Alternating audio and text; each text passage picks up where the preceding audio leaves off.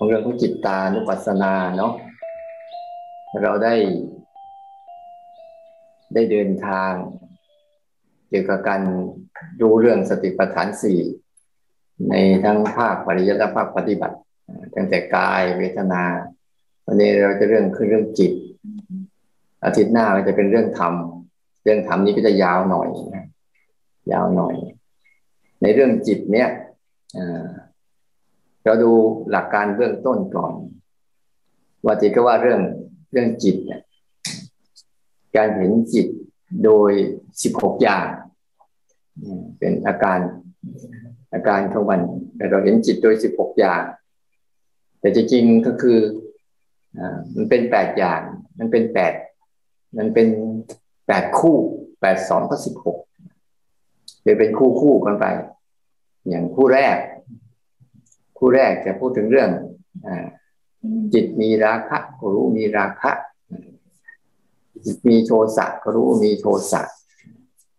จิตมีราคะรู้มีราคะจิตไม่มีราคะรู้ไม่มีราคะนี่คือคู่แรกคู่ที่สองคือจิตมีโทสะก็รู้จิตมีโทสะจิตไม่มีโทสะก็รู้จิตไม่มีโทสะนี่คู่ที่สองคู่ที่สามคือจิตมีโมหะก็รู้จิตมีโมหะจิตไม่มีโมหะก็รู้จิตไม่มีโมหะนี่คือคู่ที่สามนะแล้วก็ต่อมาจิตหดหู่ก็รู้ว่าจิตหดหู่จิตฟุ้งซ่านก็รู้จิตฟุ้งซ่านอันนี้เป็นคู่ที่สี่ไล่ไปจนถึงว่าจิตตั้งมั่นแต่จิตมีจิตอื่นยิ่งกว่าจิตไม่มีจิตอื่นยิ่งกว่าจิตใหญ่จิตไม่ใหญ่จนทั้งสุดท้ายจิตหลุดพ้นกับจิตไม่หลุดพ้นอันนี้ก็เป็นหัวข้อหลักๆแต่พวกเราส่วนใหญ่จะสงสัยเรื่อง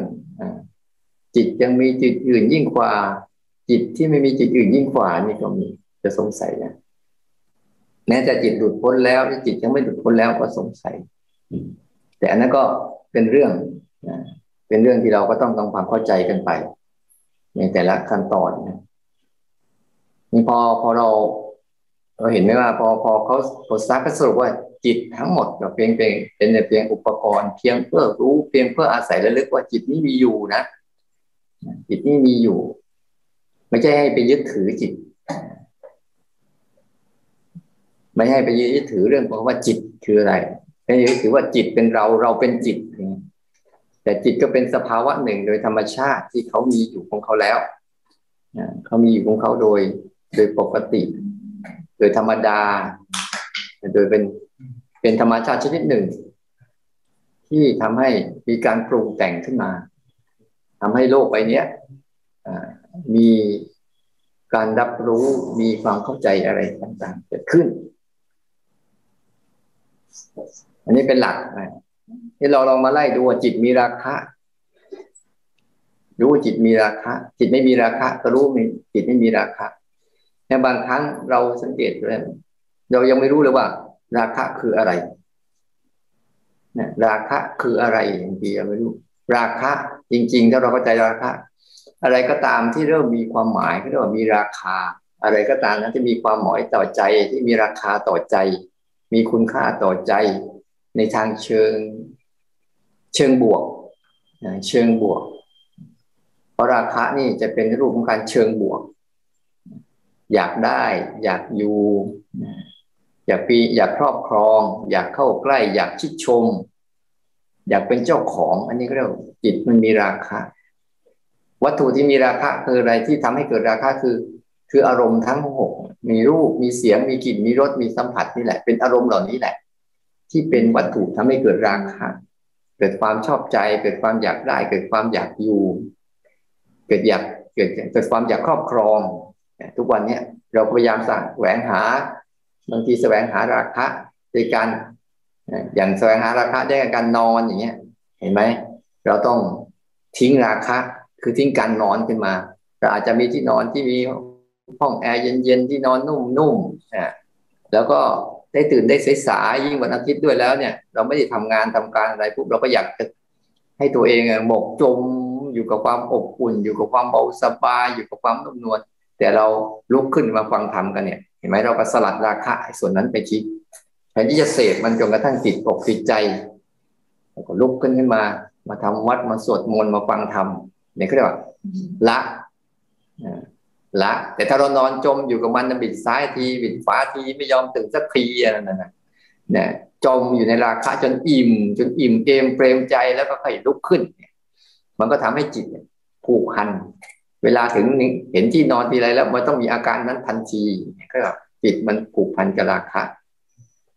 แต่พอเรามีกิจกรรมเราก็ลุกขึ้นมาเพื่อฝึกฝืนฝึกออกฝึกทิ้งมันมันชอบใจนักหยุดมันซะมันอยากเสพนักก็เบรกมันซะมันอยากนู่นอยากนี่อยากนั่นนั่นก็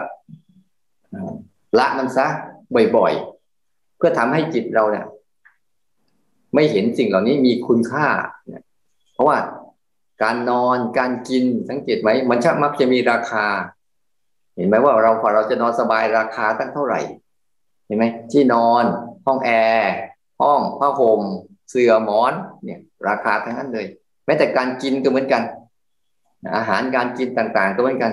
ที่ว่าต้องไปกินอาหารอะไรบางทีจานหนึ่งเนี่ยตั้งหลายบาทอย่างเงี้ยนั่นแหละเรียกราคาคือผลผลิตจากความชอบใจผลผลิตจากความถูกใจผลผลิตจากการอยากเสพมันไปมันก็เลยทำให้เกิดสิ่งนั้นขึ้นมาเป็นราคาขึ้นมาราคาก็แล้วแต่รสชาติเราจะเห็นไหมว่าอาหารจานหนึ่งมีตั้งหลายราคาเพราะว่าที่จริงเขาไม่ได้กินอาหาร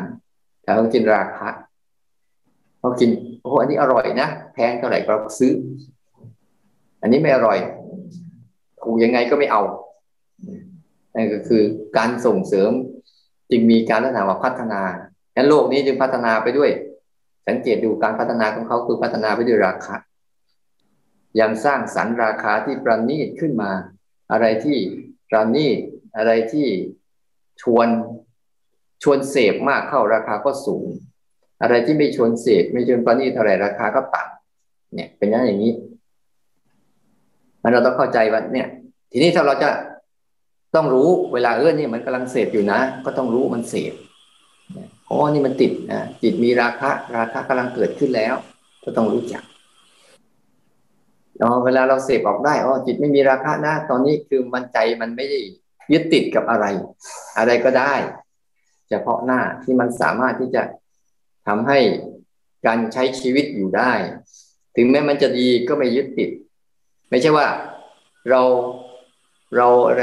ไม่มีราคะแล้วไปกินของดีๆไม่ได้กินของอร่อยไม่ได้ของอร่อยเป็นเรื่องของลิ้นกับรสสัมผัสทางร่างกายเป็นเรื่องของการสัมผัสมันแต่เราไม่ได้ติดใจในมันถึงเวลาเราจะนอนแบบนั้นก็ได้หรือนอนแบบเสื่อมือนเสื่อผืนหมอนใบก็ได้เราก็หลับได้เหมือนเดิมไม่ได้ทวินหาอะไรสังเกตดูถ้าคนทวินหาคือฉันเวลาฉันนอนห้องแอร์สบายๆพอมานอนเสื่อผืนหมอนใบผ้าห่มอันหนึ่งดิ้นรนกระวนกระวายกระเสือกกระสนที่จะไปหาอันนี้ก็ติดแต่เราไม่ติดนะอย่างนี้เราก็นอนได้อย่างนั้นเราก็นอนได้โดยเราไม่ได้ไปยึดติดกับมันเป็นเพียงแค่เพื่อหลับเพื่อเอากำลังกายพักผ่อนเพื่อตื่นมาทำงานอันเนี้ยเราก็ไม่ติดมันจะตรวจสอบได้แต่คนไหนยังติดอยู่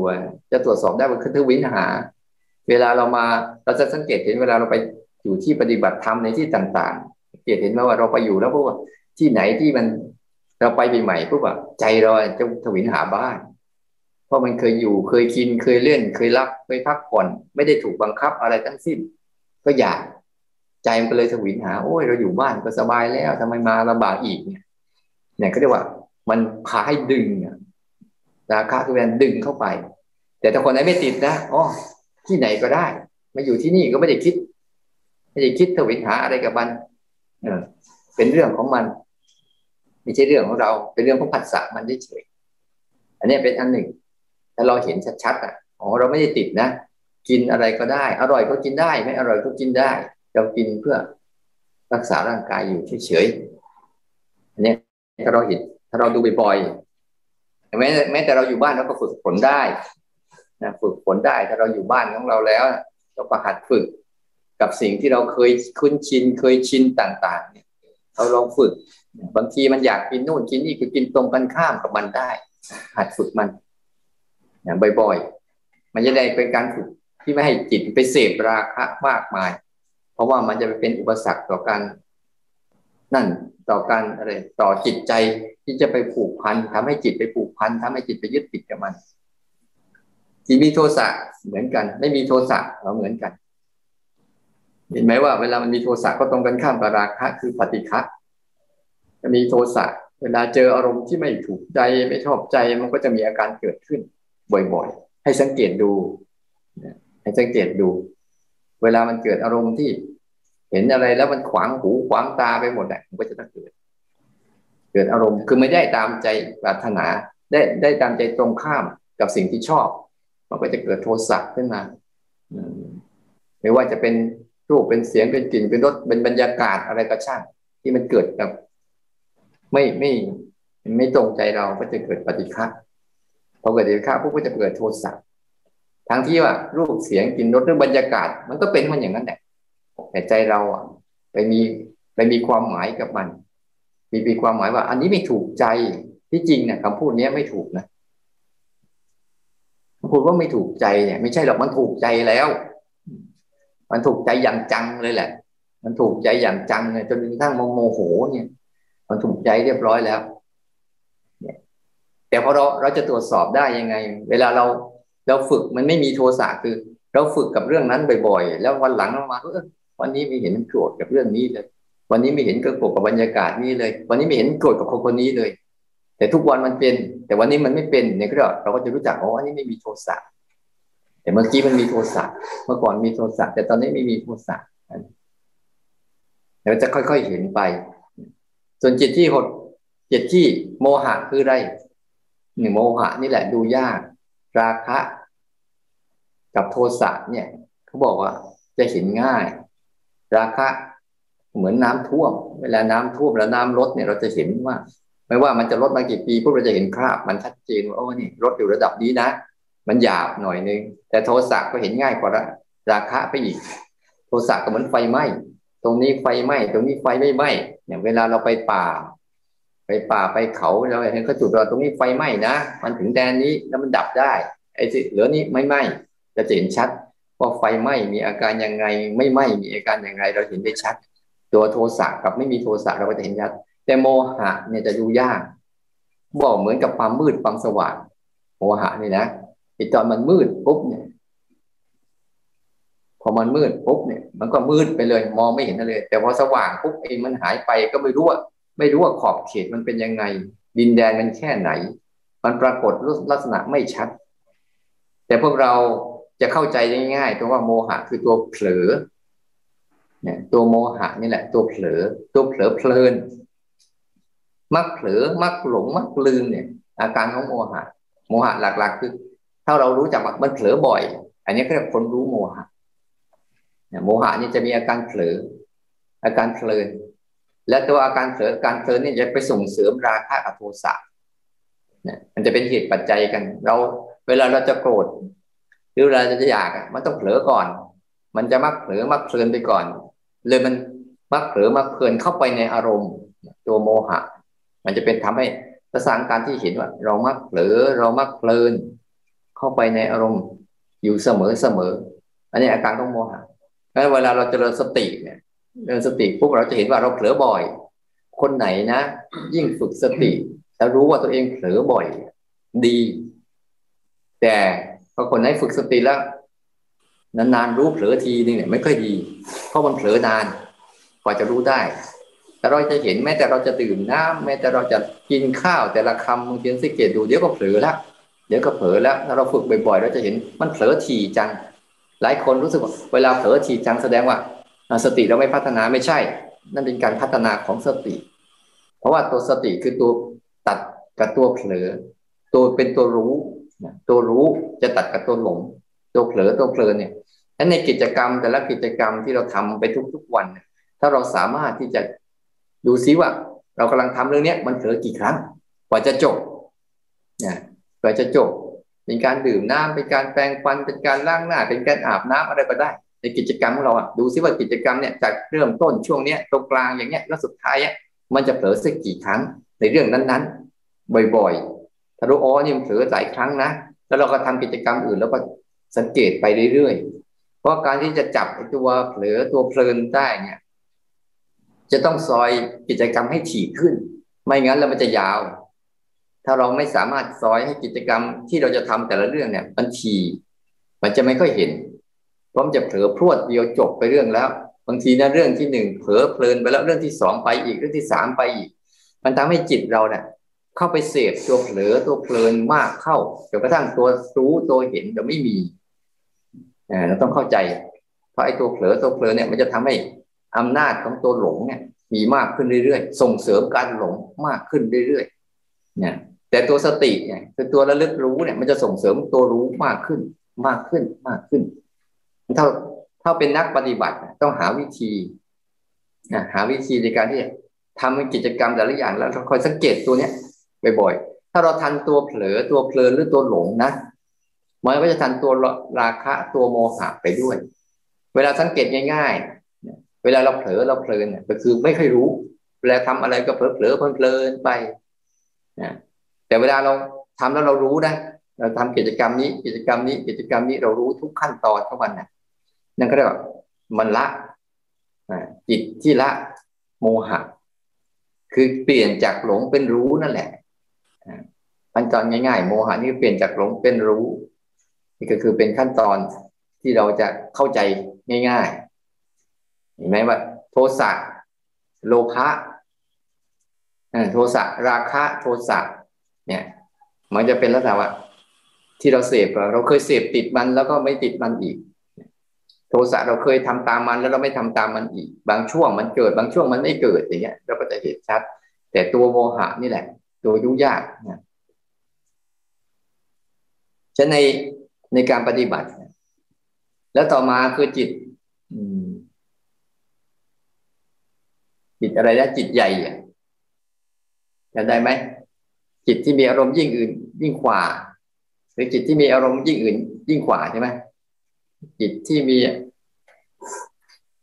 มันมีอยู่8 อันเนี่ยอีก2 อันนี่จำไม่ได้นะจิตที่มีจิตอื่นยิ่งกว่าและจิตที่ไม่มีจิตอื่นยิ่งกว่าเขาว่าจิตที่มีจิตอื่นยิ่งกว่าหมายความว่าจิตที่มันมีอารมณ์อื่นครอบงำมันอ่ะมันมีอารมณ์อื่นครอบงำมันมีโลภะโทสะโมหะมีความคิดความนึกต่างๆครอบงำมันอยู่เนี่ยก็จิตที่มีอารมณ์อื่นยิ่งกว่าเขาครอบงำตัวมันตัวจิตมันเองอ่ะจิตไม่มีอิสระด้วยตัวของตัวเองถูกอารมณ์เหล่านี้ลากไปเรื่อยๆที่มันลากไปเพราะเราเคยไปเคยเสพเคยติดเคยเป็นเคยเล่นกับมันมันเลยมีอิทธิพลต่อการที่ทำให้เราหลงไปกับมันมีอำนาจในการสั่งเราเช่นโลภะโทสะโมหะมีอำนาจในการสั่งเราสั่งให้จิตเราต้องทำตามนะไม่ทำตามไม่ได้นี่ครับอารมณ์พวกนี้มันมีกำลังมากกว่าแต่วันดีคืนดีเราฝึกเนี่ยเราฝึกกันมาตัวรับรู้สังเกตเห็นตื่นขึ้นมาแล้วไม่ทำอะไรมากเข้ามันเข้มแข็งขึ้นมาเนี่ยจิตที่มันมีกำลังมากกว่าอารมณ์เหล่านั้นก็ทำอะไรมันไม่ได้งั้นเราต้องพยายามฝึกจิตเราเนี่ยให้หัดจากหลงมาเปลี่ยนเป็นรู้บ่อยๆขยันเปลี่ยนเป็นรู้บ่อยๆจนกระทั่งรู้นี่มีกำลังพอมีกำลังปั๊บอารมณ์โลภโกรธหลงเข้ามาปุ๊บมันก็ทำอะไรให้จิตไม่ได้มันก็ทำให้จิตเนี่ยอยู่ได้อย่างอยู่ท่ามกลางมีอารมณ์เหล่านั้นแต่อารมณ์เหล่านั้นไม่มีกำลังในการที่จะทำร้ายมันที่จะลากมันไปจูงมันไปหรือหาวิธีหลอกลวงมันไปมันไม่ไปเพราะมันรู้จักไล่ไปเรื่อยๆจนจิตหลุดพ้นแล้วไม่หลุดพ้นเนี่ยแต่ให้สังเกตง่ายๆเวลาเราปฏิบัติเนี่ยนะอารมณ์ทั้งหมดทั้งปวงเนี่ยถ้าเราสรุปเรื่องจิตตานุปัสสนาเนี่ยจะเห็นอยู่2 อย่าง1ตัวจิต2ตัวอาการที่เกิดกับจิตเนี่ยต้องแยกให้ชัด2 เรื่องเนี้ยระหว่างตัวจิตกับตัวอาการที่เกิดกับจิตฉะนั้นทั้งหมดนะเขาจะบอกว่า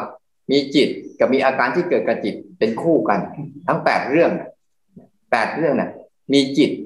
อันหนึ่งแล้วก็อาการที่เกิดกับจิตที่มันเป็นคู่กันนั้นอารมณ์ที่มันเรียกอาการที่เกิดกับจิตนี่แหละถ้าเราแยกไม่ชัดว่าอันไหนคือตัวจิตอันไหนตัวอาการที่เกิดกับจิตเดี๋ยวจะสับสนแต่พอเราฝึกไปมากเข้าเราจะเห็นว่าพอตัวรู้เนี่ยแหละคือตัวจิต จิตคือผู้รู้นะจิตเนี่ยคือผู้รู้ลงไปอย่างนี้เลยรู้อยู่ไหนจิตจะอยู่นั่นนะรู้อยู่ไหนเนี่ยจิตจะอยู่ตรงนั้นจิตจะอยู่กับเรื่องนั้นเรารู้เรื่องไหนก็ตามจิตจะอยู่กับเรื่องนั้นแต่เมื่อเรามีกำลังอยู่กับตัวรู้จิตเองแล้วจิตโดยตรงแล้วเนี่ยเรารู้เรื่องไหนอยู่กับเรื่องไหนแต่เราไม่เข้าไปร่วมกับเรื่องนั้นนั่นแหละว่าจิตมีกำลังแต่ถ้ารู้เรื่องไหนแล้วเข้าไปเป็นกับเรื่องนั้นนั่นแหละไอ้ตัวรู้ของเราไม่มีกำลังมันเป็นลักษณะอย่างนี้ให้แยกได้ชัดว่ารู้อยู่ไหนแหละจิตอยู่ที่นั่นบางทีเราก็ไปนึกถึงจิตโน่นจิตนี่อะไรเยอะแยะมากมายเอาง่ายๆจิตก็คือธาตุรู้นั่นแหละที่เขากำลังรับรู้เรื่องราวอยู่นั่นก็จิตนี้พอเราเห็นภาพเราจะเห็นไหมว่าถ้ามันมีอารมณ์ที่อารมณ์ที่มาเกิดกับจิตเนี่ยเห็นไหมว่าเดี๋ยวราคะมาก็ไปโทสะมาก็ไปเดี๋ยวโมหะมาก็ไปนะเดี๋ยวอารมณ์อื่นๆที่มันมีกำลังมากกว่ามาบีบคั้นจิตสักพักหนึ่งมันก็ไปหรือบางที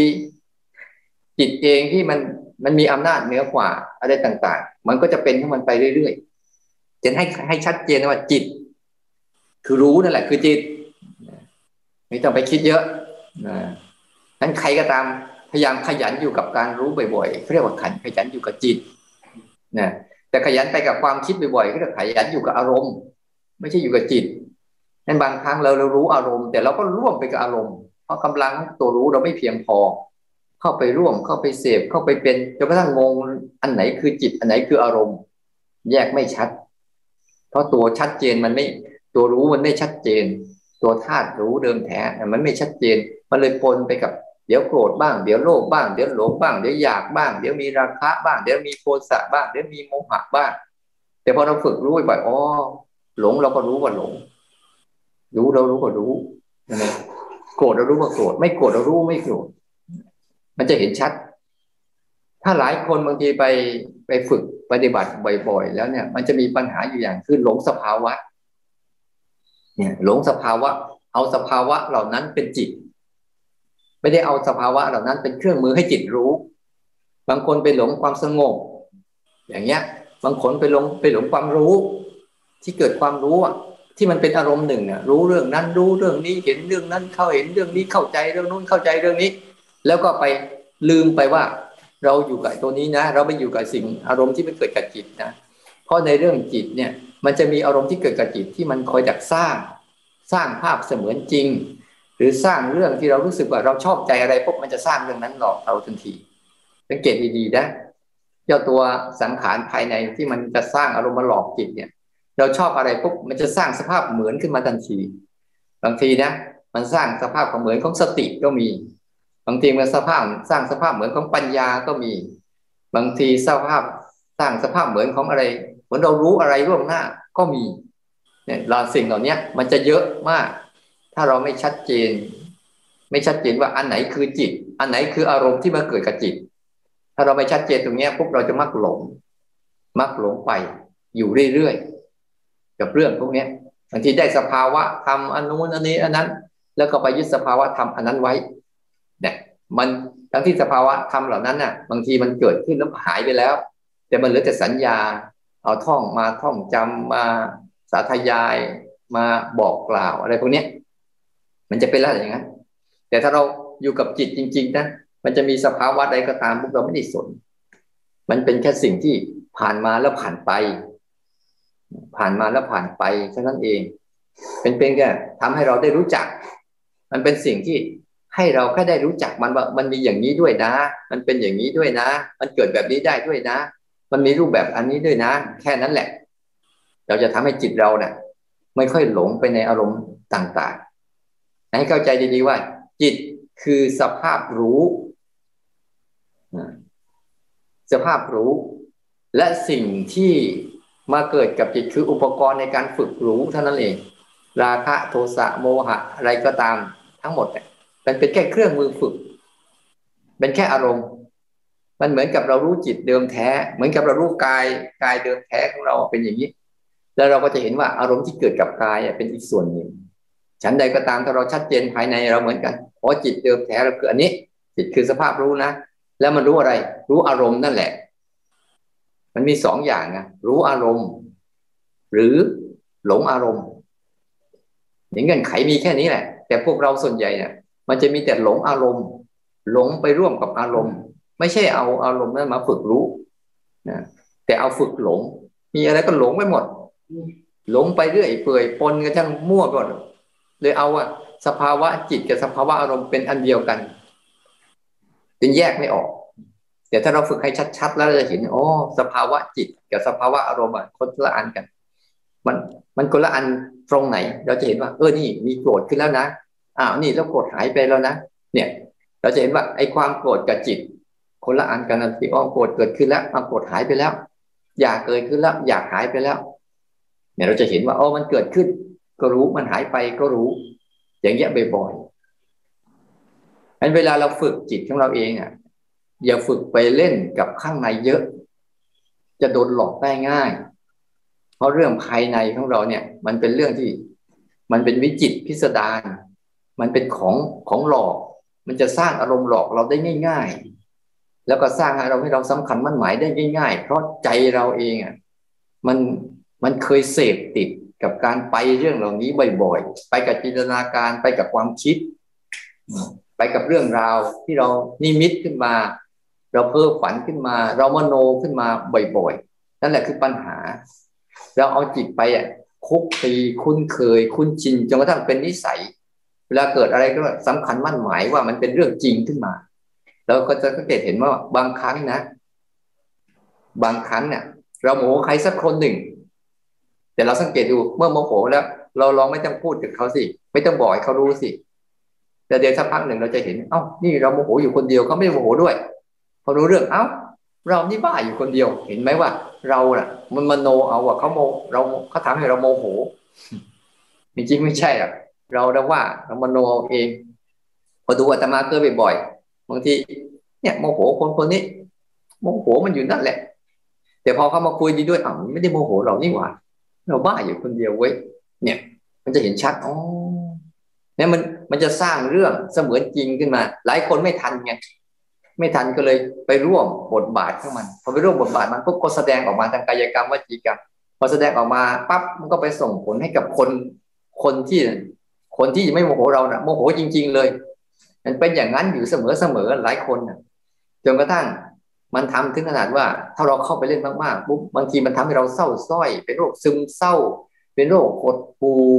เป็นโรคคอเหี่ยวเป็นโรครู้สึกหมดอะไรใจอยากกับโรคใบนี้ส่วนใหญ่เป็นทั้งหมดไหน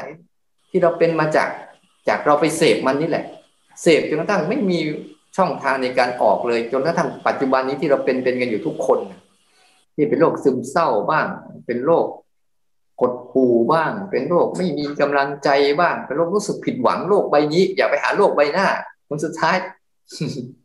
เป็นบ้าเป็นอะไรกับวันนี่แหละอย่าไปเล่นส่วนใหญ่เนี่ยอย่าไปสนใจอะไรมันมากภายในพาจิตเราน่ะมาสนใจโลกความจริงต่อหน้าต่อตานี่ให้มากขึ้นเพื่อมันจะได้เป็นตัวสะท้อนนะถ้าเราไม่พาจิตมาสนใจเรื่องความจริงต่อหน้าต่อตาเนี่ยความจริงต่อหน้าตาคือเรื่องของรูปเสียงกลิ่นรสสัมผัสที่เกิดทางตาหูจมูกลิ้นกายเนี่ยมันเป็นเรื่องจริงที่เกิดขึ้นจริงๆอยู่ตลอดเวลาเนี่ยทุกคนไม่ค่อยจะสนใจมันหรอกจะไปสนใจเรื่องมโนข้างในเนี่ยคิดไปอนาคตคิดไปอดีตอยู่เรื่อยเปื่อยมันเลยทำให้เราหลงไปในกับดักของมันแล้วก็วนออกไม่เป็นเพราะไม่รู้จักวิธีออกแต่ถ้าคนไหนฝึกจิตแบบเฮ้ยมันจะเป็นเรื่องข้างในมันจะเกิดเรื่องอะไรช่างมันอย่าไปสนใจอย่าไปแก้ไขอย่าไปทำตามอย่าไปปฏิเสธข้างนอกมีเยอะแยะฝึกไปเนี่ยความจริงต่อหน้าต่อตากำลังนั่งอยู่กำลังยืนอยู่กำลังเดินอยู่กำลังปวดอยู่กำลังเมื่อยอยู่กำลังเคลื่อนไหวอยู่หูได้ยินเสียงอยู่ตาเห็นรูปอยู่จมูกได้กลิ่นอยู่ลิ้นรู้รสอยู่กายยังสัมผัสเย็นสัมผัสร้อนสัมผัสเนี่ยสิ่งเหล่านี้คุณจะชอบหรือไม่ชอบเขาไม่เคยสนเขาไม่เคยคิดเขาไม่ต้องคิดเขาเกิดขึ้นมาเองเขาโดยธรรมชาติโดยเหตุปัจจัยของเขาเข้ามากระทบอยู่ตลอดเวลาเดี๋ยวเย็นเดี๋ยวร้อนเดี๋ยวอ่อนเดี๋ยวแข็งเดี๋ยวเจ็บเดี๋ยวปวดเดี๋ยวเมื่อยตัวอย่างเช่นบางครั้งเราสังเกตเห็นไหมเราจะสนุกสนานเพลิดเพลินกับอารมณ์ใดม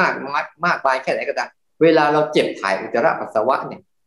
โอ้ยจะสนุกใหญ่กระช่างต้องไปถ่ายไม่สนหรอกไม่รู้ เหมือนจะสนุกแค่ไหนก็ตามแล้วสังเกตดูสิเวลาเรารู้สึกชีวิตรู้สึกโอ้ยจินตนาการฟาดจินตนาการนะ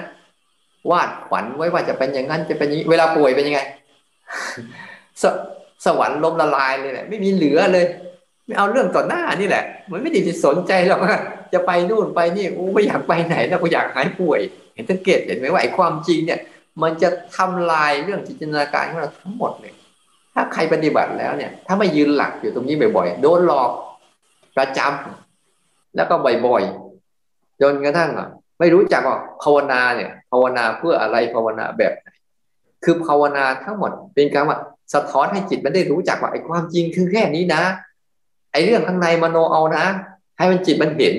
แล้วจิตมันจะเป็นตัวเลือกเองจิตคือผู้รู้ใช่ไหมให้มันรู้ทั้งสองฝากฝั่งเข้ามันฝากฝั่งนี้ด้วยแล้วฝากฝั่งนั้นด้วยที่มโนด้วยผลสุดท้ายมันจะเห็นว่าแล้วมันจะเลือกเอายังไงว่าของหลอกกับของจริงคนนะถ้ามันเจอของจิตของคนนะถ้ามันเจอของจริงแล้วไม่เอาหลอกของหลอกแต่มันไม่รู้จักว่าอันไหนหลอกอันไหนจริงก็เลยมั่วไปกับชีวิตให้เข้าใจว่าจิตอันหนึ่งอารมณ์ที่เกิดกับจิตก็อีกอันหนึ่งแล้วเราอย่าไปหลงกับอารมณ์ที่มันเกิดกับจิตเพราะอารมณ์ที่จะมาเกิดกับจิตมีได้ทั้งภายนอกและภายในเช่นรูปเสียงกลิ่นรสสัมผัสก็เป็นอารมณ์หนึ่งที่จะมากระทบกับจิตส่วนความคิดนึกหรือสภาวะธรรมต่างๆที่เกิดขึ้นมาทั้งหมดก็เป็นมันก็จะเป็นอารมณ์อีกอันหนึ่งเหมือนกันที่จะมาเกิดได้กับจิตนั้นจิตจึงเป็นสิ่งเป็นศูนย์รวมพูดง่ายๆเป็นศูนย์รวมของเรื่องราวทั้งหมดแต่ถ้าตัวมันน่ะไม่มีกำลังเพียงพอในการตั้งรับมันก็จะเป็นศูนย์รวมในการหลงไม่ใช่ศูนย์รวมในการรู้นะครับแต่ถ้ามันตั้งมั่นเพียงพอมันจะเป็นศูนย์รวมในการรู้แต่ถ้าไม่ตั้งมั่นนะมันจะเป็นศูนย์รวมในการหลงคนทุกวันนี้จึงเอาจิตหลงไปกับอารมณ์ตลอดเวลาเพราะว่ามันไม่มีการตั้งมั่นมันไม่มีรู้จักว่าจิตเดิมแท้ของตัวเองคืออะไรก็หลงไปกับอารมณ์ที่มันหลอกลวงแทนที่อารมณ์เหล่านั้นน่ะจะนำมาเป็นอุปกรณ์ในการฝึกฝนแต่นำมาเป็นอุปกรณ์ในการทำลายตัวเองทั้งที่ตัวมันก็ทำลายตัวมันอยู่แล้วเราก็ไปร่วมผสมโรงกับมันอีกให้มันทำลายเราด้วยทำลายจิตด้วยคำว่าเรานี่ไม่ใช่ตัวตนนะคืออาการของจิตที่มันมีอยู่ในตัวเราอ่ะงั้นทำยังไงเราจะรักษาตัวจิตของเราเองเนี่ยการรักษามันก็ไม่ใช่เรื่องยากการรักษามันคือรักษาการขยันรู้ได้บ่อยๆแค่นั้นแหละรักษาจิตคือรักษาคือขยันรู้ได้บ่อยๆจนกระทั่งรู้มันมีกำลังแล้วจิตก็เรียกว่าจิตไม่มีจิตอื่นยิ่งกว่าหมายความว่าตัวรู้มันมีกำลังนั้นเราขยันรู้ได้บ่อยๆหาวิธีรู้ได้บ่อยๆแล้ววันก่อนก็เลยบอกว่าวิธีรู้คืออะไรได้สอนเราไปแล้วบอกเนี่ยเอาอารมณ์ทั้งหลายทั้งปวงมาเป็นอุปกรณ์นะทั้งภายในและภายนอกทั้งเรื่องจริงเรื่องหลอกทั้งหมดเลยแหละที่มันมโนเอาแล้วก็เรื่องจริงคือรูปเสียงกลิ่นรสสัมผัสที่เกิดขึ้นในปัจจุบันเนี่ยเอามาเป็นอุปกรณ์ให้หมดเลยไม่ต้องไปปฏิเสธมันเป็นของดีอยู่แล้วเอามาเป็นปุ๋ยเอามาเป็นเครื่องมือแล้วก็ผ่านกระบวนการ3ขั้นตอนกับทุกเรื่องเพื่อส่งเสริมให้จิตเนี่ยมันได้หัดรู้ก่อนทำเรื่องเนี้ยก่อนทำมันก็วางแผนนั่นแหละเรื่องก่อนทำพยายามใช้คำพูดว่าก่อนทำตัวนั้นเนี่ยวางแผนเนี่ยฉันจะกินน้ำเนี่ยเรื่องก่อนทำฉันจะเข้าห้องน้ำเนี่ยก่อนทำเนี่ยวางแผนว่าจะทำอะไรจะกินข้าวเนี่ยก็ก่อนทำเราเริ่มวางแผนแต่หัดวางแผนสั้นๆนี่ก่อนให้รู้จักวางแผนแล้วนะจะทำเรื่องนี้นะวางแผนทำเรื่องนี้เนี่ยแม้แต่กินข้าวเราจะเห็นสังเกตเห็นมันวางแผนจะตักอันนั้นก่อนจะตักอันนี้ก่อนจะตักอันนู้นก่อนถ้าคนได้เห็นแล้วมันจะเห็นโอ้มันเยอะมากเลยมันมีกระบวนการภายในเนี่ยจะประจักษ์แทรกแซงอยู่ตลอดเวลาเลยมันไม่ให้เราทำอะไรแบบอิสระมันจะคอยดักหาวิธีในการแทรกแซงอยู่ทุกกิจกรรมเรานั่นแหละถ้าเราเห็นน่ะจะชัดทุกกิจกรรมเลยจะขยับตัวจะพลิกตัวจะหันซ้ายจะหันขวาจะเดินหน้ามันเป็นสัญชาตญาณในการที่จะคอยดักสั่งแทรกแซงเรื่อยๆเราต้องเห็นก่อนเด็กก่อนมันมีการวางแผนอะไรบ้างเห็นมัน และกำลังทำก็เห็นมันหลังจากทำไปแล้วจบก็เห็นมันนั้นเอาทุกเรื่องมาเป็นกระบวนการในการฝึกแบบเนี้ยมันจะตรงเข้าไปสู่การฝึกจิตเพราะเราจะฝึกรู้ถ้าเราฝึกรู้เมื่อไหร่ก็ฝึกจิตเมื่อนั้นถ้าฝึกคิดเมื่อไหร่ก็ฝึกสร้างอารมณ์เมื่อนั้นถ้าเราฝึกคิดเป็นการฝึกสร้างอารมณ์แต่ถ้าฝึกรู้เมื่อไหร่เราเป็นการฝึกสร้างจิตคำว่าสร้างจิตนะให้จิตมันมีเข้มแข็งขึ้นให้คะแนนแก่จิตนั้นถ้าฝึกหลงมากเท่าไหร่นะก็เป็นคะแนนของความคิดไปความหลงไปอันนั้นก็อารมณ์ไปแต่เราฝึกรู้มากเท่าไหร่ให้แค่รู้ไปก่อนรู้ได้ลึกตื้นแค่ไหนก็เพียงแต่รู้ไปก่อนรู้ไปก่อนแล้วขยายการรู้ให้มากขึ้นโดยใช้ขั้นตอนในการหนึ่งก่อนสองกำลังสามหลังจากมันเกิดแล้วสามขั้นตอนนี้แบบสติสัมปชัญญะมันจะเกิดขึ้นก่อนทำอะไรกำลังทำอะไรหลังจากทำอะไรแล้วเรียกว่าสติเอามาฝึกบ่อยฝึกบ่อยเข้าเพื่อทำให้จิตเป้าหมายมันคือให้จิตอะไรรับรู้สังเกตเห็นแล้วไม่ทำอะไรกับเรื่องราวเหล่านี้ปล่อยให้เรื่องราวเหล่านี้แสดงบทบาทของมันจนจบเราไม่เกลียดอะไรเราไม่ได้รักอะไรเราไม่ได้อยากได้อะไรแต่เราอยากเรียนรู้ว่ามันคืออะไรพยายามจำคำนี้ไว้ดีๆนะอย่าเกลียดอะไรอย่ารักอะไรอย่าชังอะไรแต่ขอเรียนรู้นะมันคืออะไรเพราะในตัวมันน่ะมีรูปแบบมีลักษณะมีอาการมีนิสัยมีองค์ประกอบของมันเรียบร้อยแล้วเพียงแต่เราเข้าใจมันชัดเจนเมื่อไหร่ปุ๊บใจเราก็จะสบายในการอยู่กับมันมีอันหนึ่งที่น่าสนใจเราอยู่กับความสงบได้แล้วเรามีความสุขเห็นไหมเราอยู่กับความสงบได้แต่เรามีความสุขแต่ทำไมเราไม่คิดล่ะเราอยู่กับความฟุ้งซ่านได้แล้วเรามีความสุขเนี่ยอันน่าสนใจกว่าเราอยู่กับความไม่โกรธได้เรามีความสุขแต่เราอยู่กับความโกรธแต่เรากลับใจเราก็มีความสุขเมื่อก่อนที่แรกจิตมีเราอยู่กับจิตมีโทสะได้โดยเรามีความสุขหรือเราจะหัดอยู่กับจิตที่ไม่มีโทสะได้มีความสุขอันเนี้ยมันเรื่องธรรมดาพอเราไม่มีโทสะเราอยู่กับอารมณ์ไม่มีโทสะได้เรามีความสุขอันนี้เป็นเรื่องง่ายทุกคนแต่ทำยังไงเราอยู่จิตเราอยู่กับโทสะได้แต่ไม่ร่วมกับโทสะเห็นโทสะแล้วมีความสุขก็มันคืออิสระจากโทสะได้เนี่ยมันน่าสนใจน่าศึกษาอยู่กับความสงบได้มีความสุขกับความสงบเสพความสงบไปมันหลงไปกับความสงบนั้นมันก็ไม่ดีแต่อยู่กับความฟุ้งซ่านอย่างมีความสุขเห็นความฟุ้งซ่านเห็นอาการของฟุ้งซ่านแต่จิตไม่ได้เข้าไปร่วมเป็นผู้เห็นอย่างอิสระไม่ได้ถูกความฟุ้งซ่านนั้นครอบงำอันนี้มันน่าสนใจมากกว่าและอารมณ์ฝ่ายบวกน่ะไม่น่าสนใจเพราะถ้ายิ่งสนใจก็จะหลงแต่อารมณ์ฝ่ายลบทั้งหมดน่ะมันน่าสนใจว่าจะอยู่กับมันได้ยังไงโดยที่เราจะเท่าทันเกมมันโดยที่เราจะไม่หลงไปกับมันโดยเราที่จะอยู่เหนือมันทั้งที่มันมีอยู่หัดอยู่เหนือมันทั้งที่มันมีอยู่เนี่ยอย่าไปอยู่เหนือมันทั้งที่มันไม่มีมันไม่ดีหลายคนบางทีเนี่ยฝึกไปโอ้ยฉันไม่มีโลภไม่มีโกรธไม่มีหลงแล้วมันยังไม่มีอ่ะฉันก็อยู่ได้แต่พอมีเมื่อไหร่เอ้าอยู่ไม่เป็นเนี่ยเห็นไหมเพราะมันไม่ได้หันแล้วเวลาเราปฏิบัติเราจะไปเสพอารมณ์ยิ่งอยู่บ้านแต่ละวันเราเห็นเยอะใช่ไหมแต่เราดูซิว่ามันมีเสี่ยงเหล่านี้เราอยู่กับมันได้อิสระไหมอยู่กับมันได้อย่างเรียนรู้มันไหมอยู่กับมันได้อย่างเอามันเป็นอุปกรณ์ได้ไหมในการฝึกให้เรามีกำลังมากขึ้นเรื่อยๆนะฉันอยากฝากไว้ว่าให้รู้จักว่าจิตกับอาการที่มาเกิดกับจิตคนละสิ่งเดียวคนละเรื่องกันแล้วทำยังไงเราจะเอาอาการที่มาเกิดกับจิตที่เป็นทั้งเรื่องจริงเรื่องหลอกเนี่ยมาให้จิตได้ฝึกไม่ได้ฝึกรู้ถ้าเราฝึกรู้มันได้นะเราจะอยู่กับโลกใบนี้ได้อย่างสบายจะสบายจริงๆเลยแหละไม่ว่ามันจะโลกใบนี้มันจะพลิกผันตามเหตุปัจจัยอะไรมันจะเกิดสงครามล้างโลกเราก็ยังสบายใจอยู่ตายก็สบายอยู่ก็สบายกินก็สบายนอนก็สบายไม่วุ่นวายเหมือนเก่าแต่ถ้าเราอยู่อย่างเดิมเราจะเป็นอย่างเดิมตลอดแม้แต่บางทีไม่มีเรื่องหาเรื่องใส่ตัวเองเก็บเห็นไหมอยู่คนเดียวไม่พอยังหาเรื่องมาใส่ตัวเองอีกทั้งที่อยู่คนเดียวก็สบายแล้วนะเนี่ยหาเรื่องนู้นหาเรื่องนี้มาใส่เพราะมันอยู่ตัวเองไม่เป็น แต่ถ้ามันอยู่กับเองเป็นนะโอ้มันสบายมันอยู่มันได้นั้นไปดูดีๆว่าจิตคือตัวรับรู้อารมณ์นั่นแหละคือตัวจิตรับรู้สังเกตเห็นแล้วไม่ทำอะไรนั่นคือตัวจิตเดิมแท้จริงๆเป็นอย่างนั้นส่วนตัวอารมณ์มันนะตัวอุปกรณ์นะมันทำของมันตลอดนั่นแหละ